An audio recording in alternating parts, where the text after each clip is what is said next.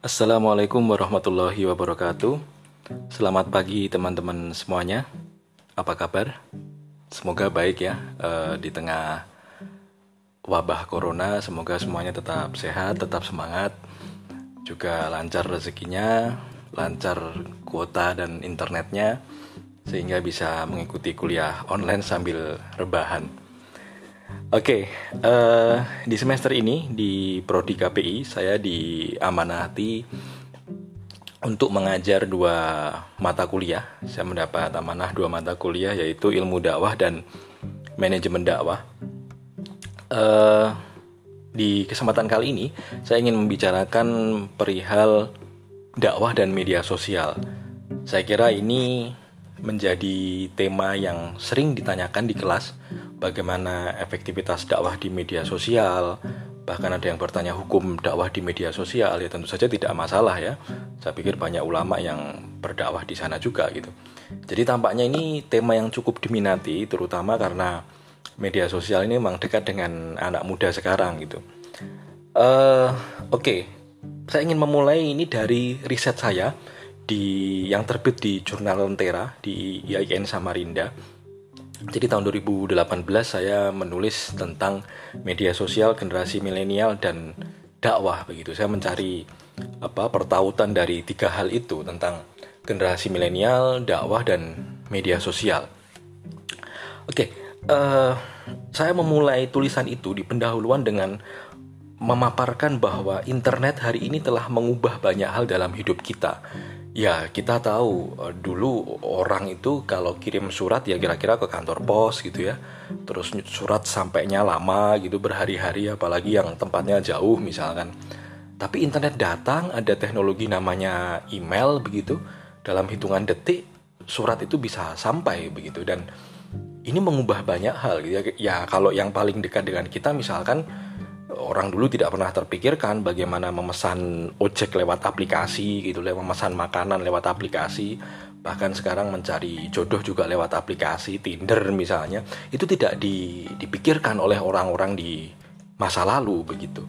Tapi internet merevolusi bagi saya, bagi eh, menurut saya dia merevolusi banyak hal dan banyak hal yang berubah juga gitu. Kalau Roger Federer di bukunya tahun 80 itu dia menulis tentang media morfosis. Nah, saya pikir ini menarik sekali, media morfosis, media yang bermetamorfosa, media yang berubah gitu. Artinya ada ada hal-hal yang bergeser begitu. Jadi ya banyak hal gitu. Saya pikir tidak hanya soal cara kita berkomunikasi ya, tapi juga dalam hal agama gitu. Ya Sraf Amir Piliang melihat bahwa ada perubahan ritual keagamaan di era siber ini nih. Ada yang berpindah dari tempat suci yang nyata ke tempat suci yang virtual. Saya mungkin pernah sampaikan ini di kelas tentang bagaimana orang berdoa misalnya. Ya kira-kira kalau kita membayangkan di di masa lampau atau bahkan sampai terjadi di masa sekarang, orang berdoa itu ya katakanlah di keheningan malam gitu ya, terus berdoa agar bisa lulus ujian katakanlah begitu. Sambil nangis-nangis di atas sajadah entah itu bisa juga di masjid atau musola begitu. Tapi tampaknya orang hari ini berdoa itu tempatnya sudah berubah bukan berubah ya bertambah barangkali dengan adanya media sosial gitu. Nge-tweet di Twitter ya Allah semoga lulus ujian. Terus di retweet di reply banyak orang atau di Facebook dapat banyak komentar amin gitu dan seterusnya ritual keagamaan kita itu sudah mulai berubah begitu. Bahkan Yasraf ini agak berlebihan sebetulnya. Dia pernah mem, dia sampai membayangkan bahwa akan ada cyber mosque, masjid siber gitu. Jadi orang itu apa namanya bersolat berjamaah itu secara virtual gitu. Kalau tidak salah saya juga pernah baca dia mewacanakan tentang e-hajj atau haji online akan ada e-book imani gitu ini e-hajj itu haji online itu ya saya pikir ini agak berlebihan tapi saya tidak tahu teknologi ke depan akan seperti apa begitu Oke, okay, uh, eh, ada penelitian lain atau ada buku lain yang menarik dibaca tentang perubahan-perubahan ini. Ini ditulis oleh Selina Jane Muhammad, bukunya Generation M judulnya. Di buku itu Selina Jane Muhammad itu menulis bahwa ya internet itu menjadi tempat orang untuk mencari informasi agama gitu. Karena apa ya hari ini tuh ada fenomena namanya googling Islam. Orang itu untuk nanya sesuatu tuh googling begitu. Ya nggak usah jauh-jauh. Misalkan saya sampai ke Purwokerto misalnya, saya pengen nyari hotel di Purwokerto yang bagus apa ya. Saya mungkin tidak tanya ke ke orang atau masyarakat setempat begitu, tapi saya googling kita nyasar gitu kita nanyanya nggak biasanya kan kita kalau dulu itu kira-kira turun nyari orang terus tanya. Sekarang kan kita tinggal ngomong sama Google dikasih peta Google Map ya sudah gitu. Nah ada fenomena-fenomena begitu itu. Orang-orang tuh bertanya segala macam itu ke Google ke mesin yang serba tahu termasuk dalam hal agama. Ini juga problematis begitu.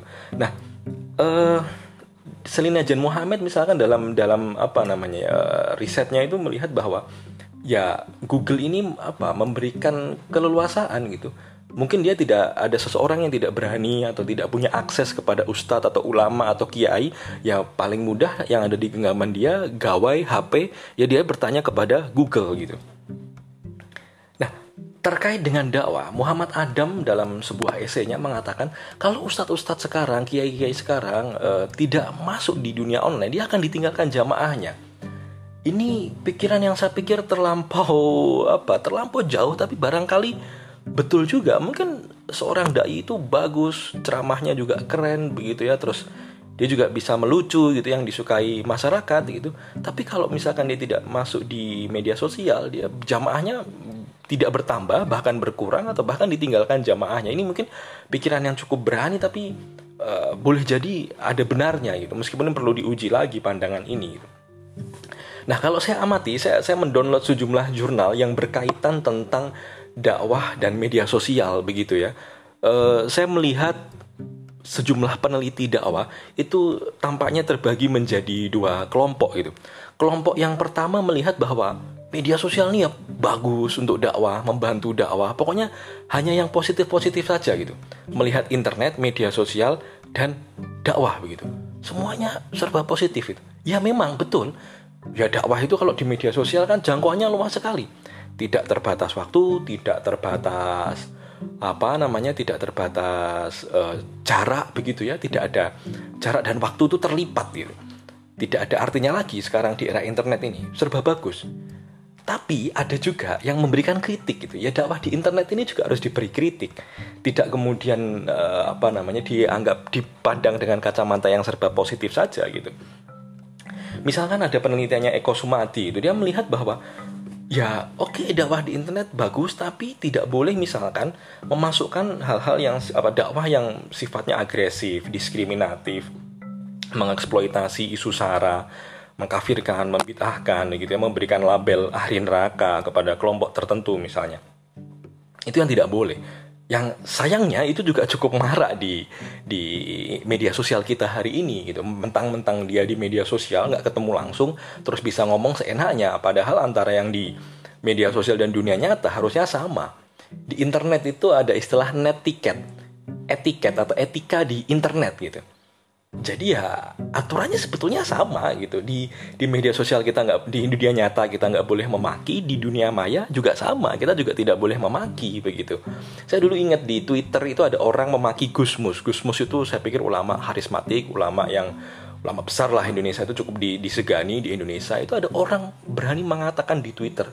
Jadi Gusmus tuh nge-tweet sesuatu si orang ini nggak sependapat terus ngomong dasmu gitu Wah ini luar biasa sekali berani berani sekali ini kemudian uh, mengatakan Gusmus atau memaki Gusmus dengan kata-kata dasmu gitu. Ini saya pikir juga kelewatan ini orang ada masalah apa gitu sampai kemudian melakukan itu.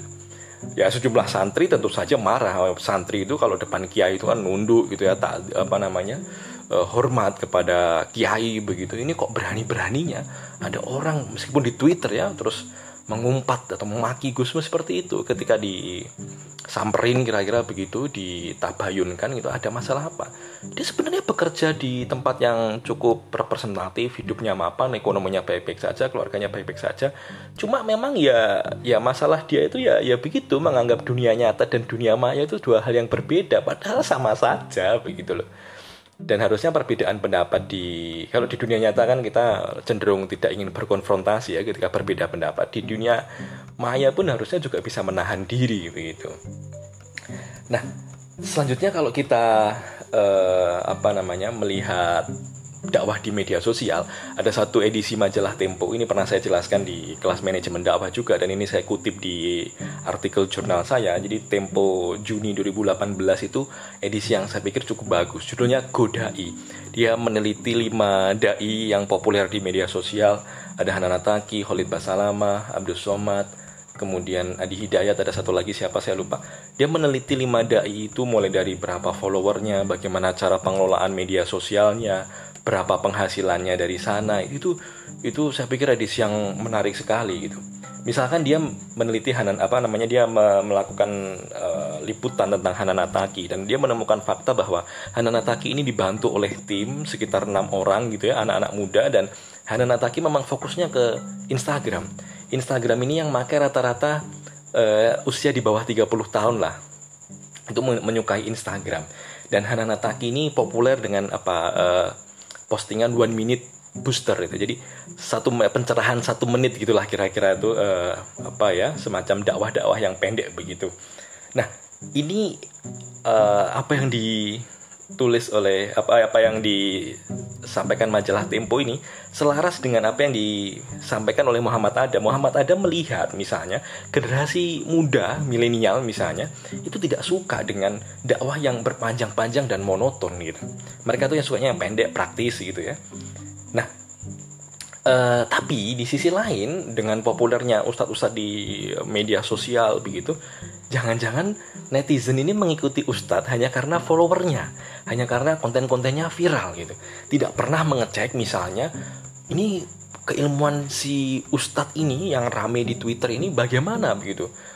Mungkin karena dia ganteng gitu misalkan ya, terus suaranya bagus katakanlah gitu, terus kemudian di follow gitu, diikuti kata-katanya gitu Padahal ya saya mungkin pernah mencontohkan ini di kelas untuk urusan kesehatan kita nggak pernah main-main. Saya waktu itu menawarkan kalau kamu sakit eh, apa misalkan jantung gitu mau nggak saya operasi gitu. Saya sudah S2, saya dosen, saya PNS itu misalkan. Anak-anak nggak ada yang mau. Oh, bapak bukan dokter gitu. Untuk urusan kesehatan kami nggak main-main. Kalau kami sakit dan harus dioperasi, kami harus dioperasi oleh dokter yang benar-benar kompeten begitu.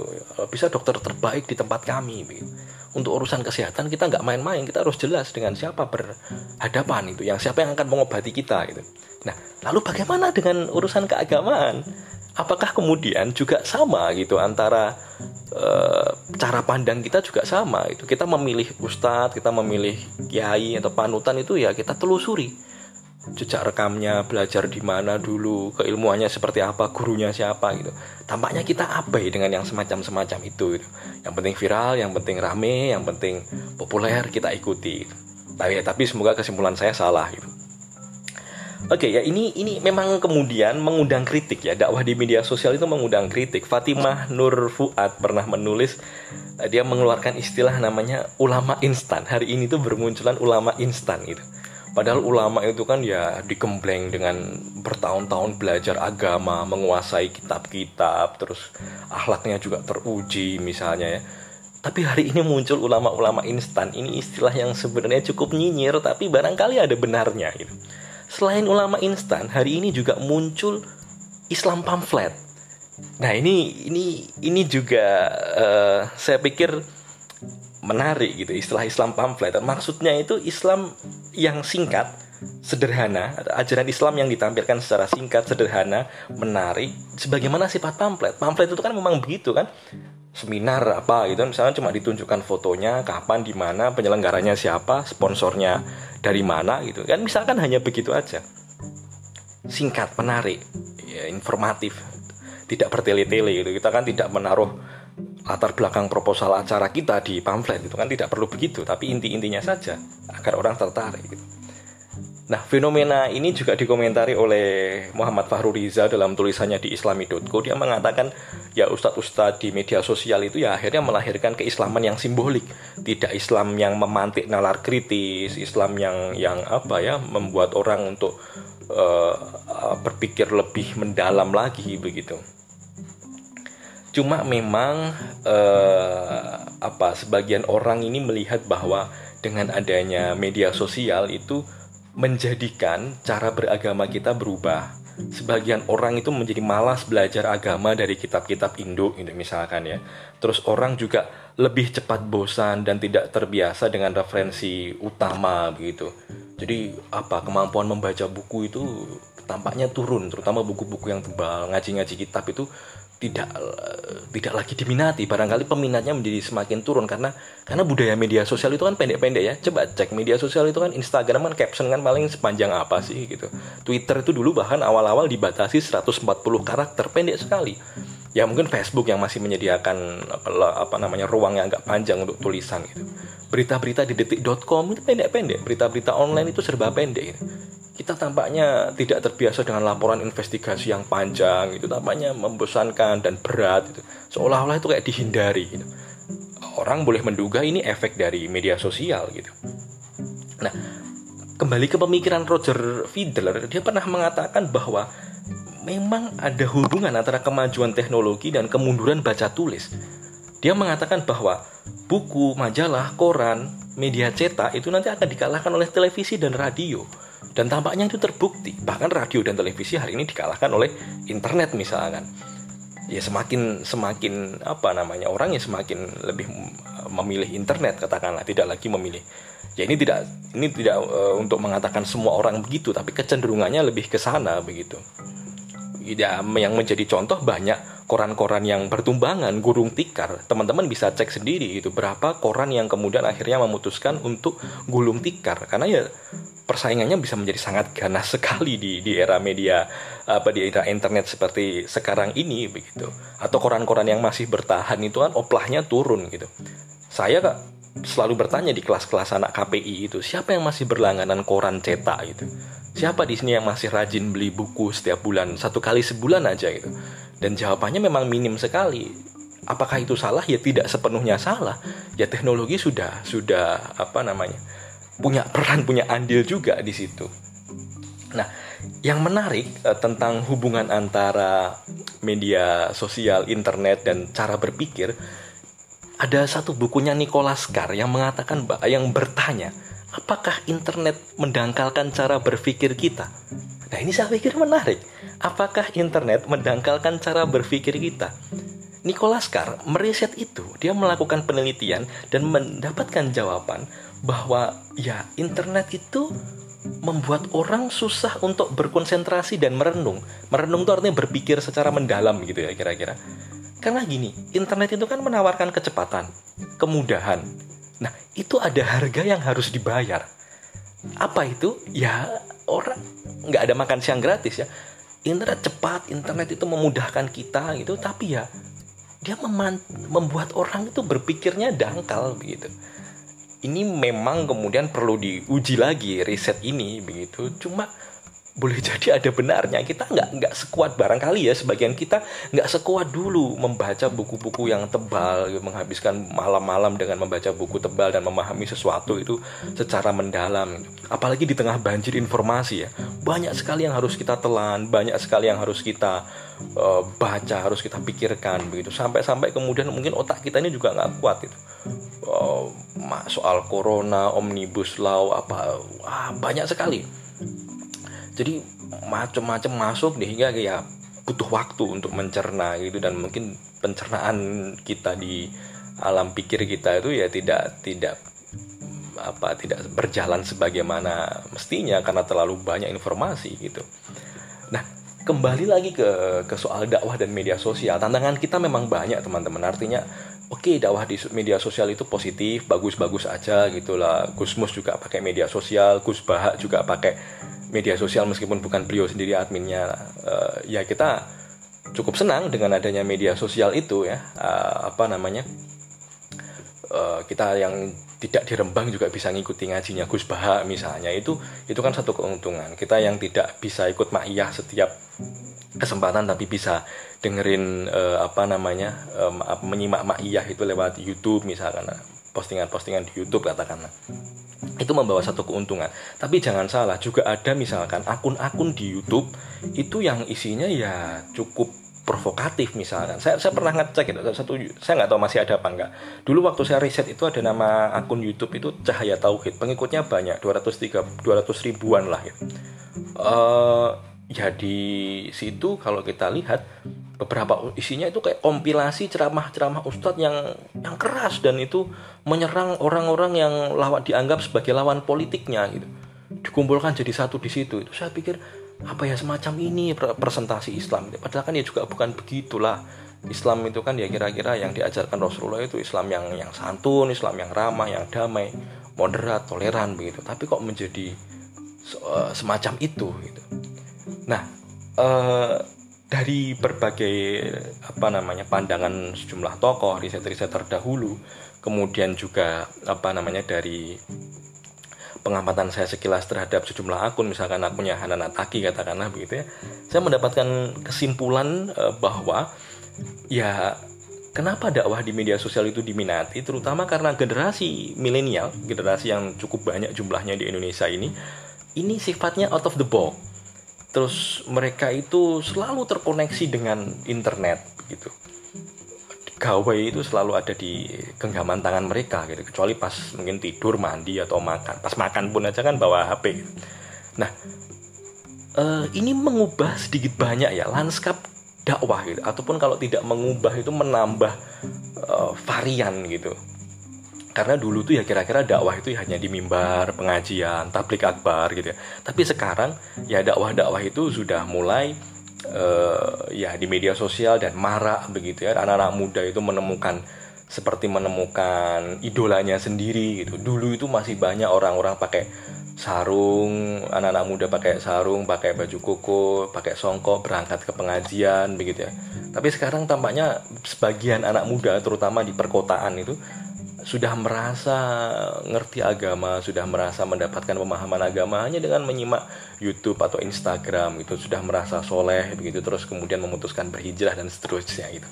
Ya boleh jadi dengan fenomena itu tidak ada yang terlalu salah tapi saya mengharapkan sebenarnya sesuatu yang uh, lebih mendalam dalam hal soal agama ya karena ya apa ini ini ini soal tuntunan hidup jangan sampai kita dituntun oleh orang yang mungkin barangkali tidak tepat itu atau uh, kualitas eh, keagamaannya barangkali masih diragukan begitu. Oke, okay, dan yang kedua, uh, kita juga harus memberikan catatan terhadap uh, dunia dakwah di media sosial itu. Catatan saya misalnya, dakwah ini bisa jadi hanya dakwah yang dangkal, apalagi dalam durasi-durasi yang singkat itu bisa jadi sangat boleh jadi dangkal begitu ya. Terus kemudian juga apa namanya ujaran kebencian ya. Jadi dalam dakwah itu kadang disisipi kebencian. Dakwah itu harusnya adem, menyejukkan, orang pulang dari pengajian itu hatinya lebih apa namanya ya, damai begitu. Tapi kok malah mendengarkan pengajian entah di YouTube atau Instagram kok kita malah terprovokasi malah hati kita dipenuhi dengan kebencian lah ini malah justru jadi pertanyaan ini habis ikut pengajian atau habis ngapain begitu kan? Nah ini ini juga menjadi apa namanya catatan gitu. Ustadz yang apa terlalu keras misalkan dan bahkan provokatif. Apalagi dulu di tahun politik itu ya itu juga menjadi catatan juga. Kemudian yang menjadi perhatian yang harus menjadi perhatian juga ya adalah uh, keengganan generasi sekarang untuk mengakses sumber-sumber primer. Sebagaimana yang saya sampaikan tadi. Oke lah dakwah di media sosial ngikutin dakwah itu bagi saya juga tidak bukan suatu hal yang haram tentu saja. Ya boleh boleh saja tidak ada persoalan. Tapi semoga diimbangi juga dengan uh, apa memfilter ustadz atau artinya mencari tahu ini kualitas ustadznya seperti apa dulu belajarnya di mana nyantrinya di mana misalnya pemahaman keagamanya seperti apa dan kemudian disertai kemauan untuk belajar dari kitab-kitab primer misalnya atau membaca buku-buku yang otorita dari buku-buku yang ditulis oleh eh, orang-orang uh, atau tokoh-tokoh yang otoritatif untuk kita baca gitu jadi saya kira itu artinya saya tidak ingin memberikan label buruk kepada dakwah di media sosial, tapi tetap kita harus kritis melihat dakwah di media sosial. Saya kira itu uh, kuliah online hari ini. Semoga kita bisa ketemu lagi di kuliah online berikutnya dengan tema-tema lain yang tentu saja berkaitan dengan kayak berkaitan tentang dakwah. Terima kasih. Akhir kata, assalamualaikum warahmatullahi wabarakatuh.